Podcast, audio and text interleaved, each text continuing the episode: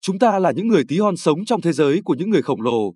Vậy làm sao để có thể sinh tồn và phát triển khi kích thước hai bên quá chênh lệch như vậy? Có hai con đường bạn có thể chọn, trở thành người khổng lồ hoặc chấp nhận làm người tí hon. Đầu tiên, để trở thành người khổng lồ bạn phải sống sót trước đã. Nói chung, người khổng lồ không bao giờ chủ động làm tổn hại cuộc sống người tí hon như chúng ta. Chỉ khi nào chúng ta phá vỡ luật chơi họ đặt ra, chúng ta mới ở vào tình thế nguy hiểm. Ví dụ, bạn chả bao giờ lo giám đốc sẽ đuổi việc mình nếu làm việc chăm chỉ và không vi phạm nội quy công ty. Bạn cũng chả bao giờ lo các anh công an tới nhà tống bạn vào tù nếu bạn không làm việc gì trái pháp luật. Chỉ có tuân thủ đúng luật lệ thì chúng ta mới đảm bảo được cuộc sống bình yên và đủ ăn đủ mặc. Tiếp đến, hãy làm giàu. Giàu có là dạng khổng lồ dễ nhất dành cho những người tí hon chúng ta. Các dạng khổng lồ về quyền lực và đức tin dành cho những bạn sinh ra đã khổng lồ rồi theo đuổi. Dĩ nhiên, sau khi đặt trạng thái khổng lồ tài chính, bạn có thể tiếp tục tiến lên nấc thang quyền lực. Nhưng đó là chuyện sau 10-20 năm nữa, còn bây giờ hãy tập trung tối đa và chỉ duy nhất việc làm giàu. Đừng quan tâm hay xen vào những vấn đề vượt xa tầm hiểu biết của chúng ta như chính trị và niềm tin. Bởi để có cái nhìn chính xác về các vấn đề này, bạn phải có vị trí quan sát thật cao. Cũng như chỉ đứng dưới đất thì làm sao thấy được vận động của các vị thần trên đỉnh Olympia vậy. Nhắc lại, hãy chỉ tập trung mọi sự chú ý vào việc làm giàu. Khi đã bắt đầu có tài sản, điều cần thiết nhất là không chống đối những người khổng lồ khác. Chúng ta chỉ mới gây dựng chút ít tài sản trong thời gian mới có vài năm thì việc va chạm với những người giàu có lâu đời có nền tảng gốc rễ vững chắc chả khác nào lấy trứng trọi đá. Hãy tham khảo bài tại sao nên tránh tối đa va chạm khi làm giàu để hiểu rõ tầm quan trọng của việc này. Tiếp theo, khi đã giàu có hãy xây dựng các liên minh người khổng lồ.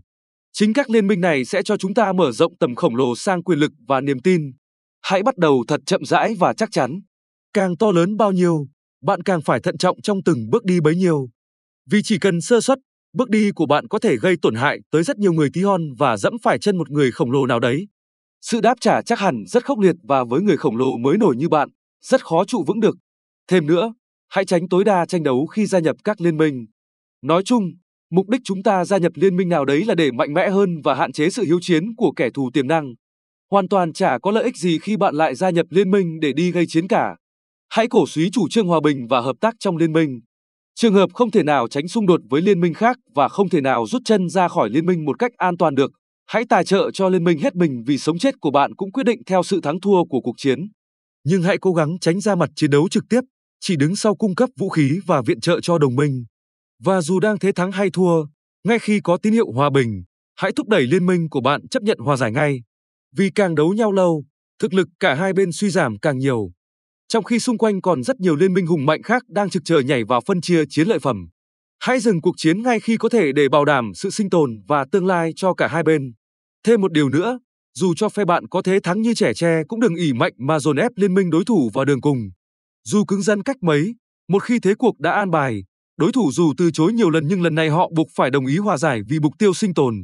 Bạn có thể cho rằng, nhổ cỏ phải nhổ tận gốc. Tiếc rằng người khổng lồ hoàn toàn không phải là cỏ. Bạn không thể nào tiêu diệt họ một cách hoàn toàn được và xã hội cũng không dung thứ cho việc đẩy bất cứ ai đến tử lộ. Luật chơi của những người siêu khổng lồ bên trên cũng không cho phép như vậy.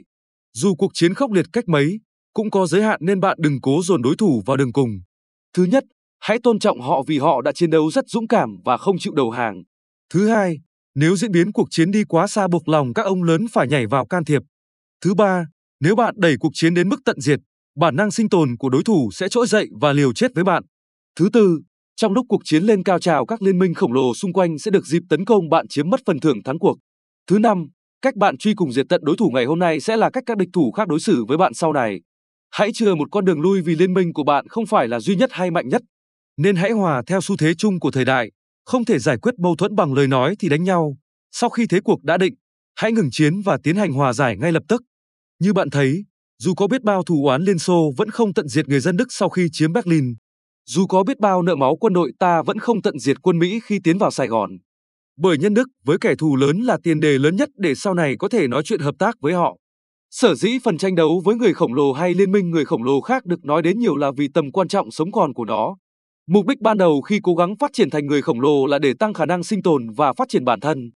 Vì vậy, thật là vô lý khi đã trở thành người khổng lồ rồi bạn lại đi gây chiến rồi đổ máu rồi thiệt mạng.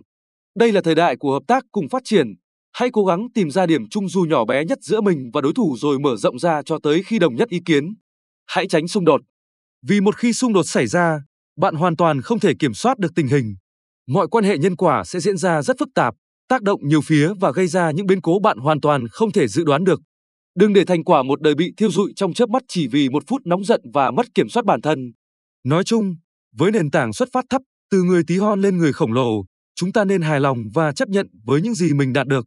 Vì để thực sự tranh đấu mà vẫn an toàn cần một tầm vóc khổng lồ toàn diện hơn không chỉ ở tài chính mà còn quyền lực và nắm trong tay niềm tin của mọi người.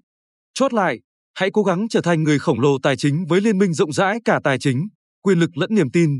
Như vậy đã là thành công cuộc đời. Chúc bạn trở thành người khổng lồ điềm tĩnh và thành công.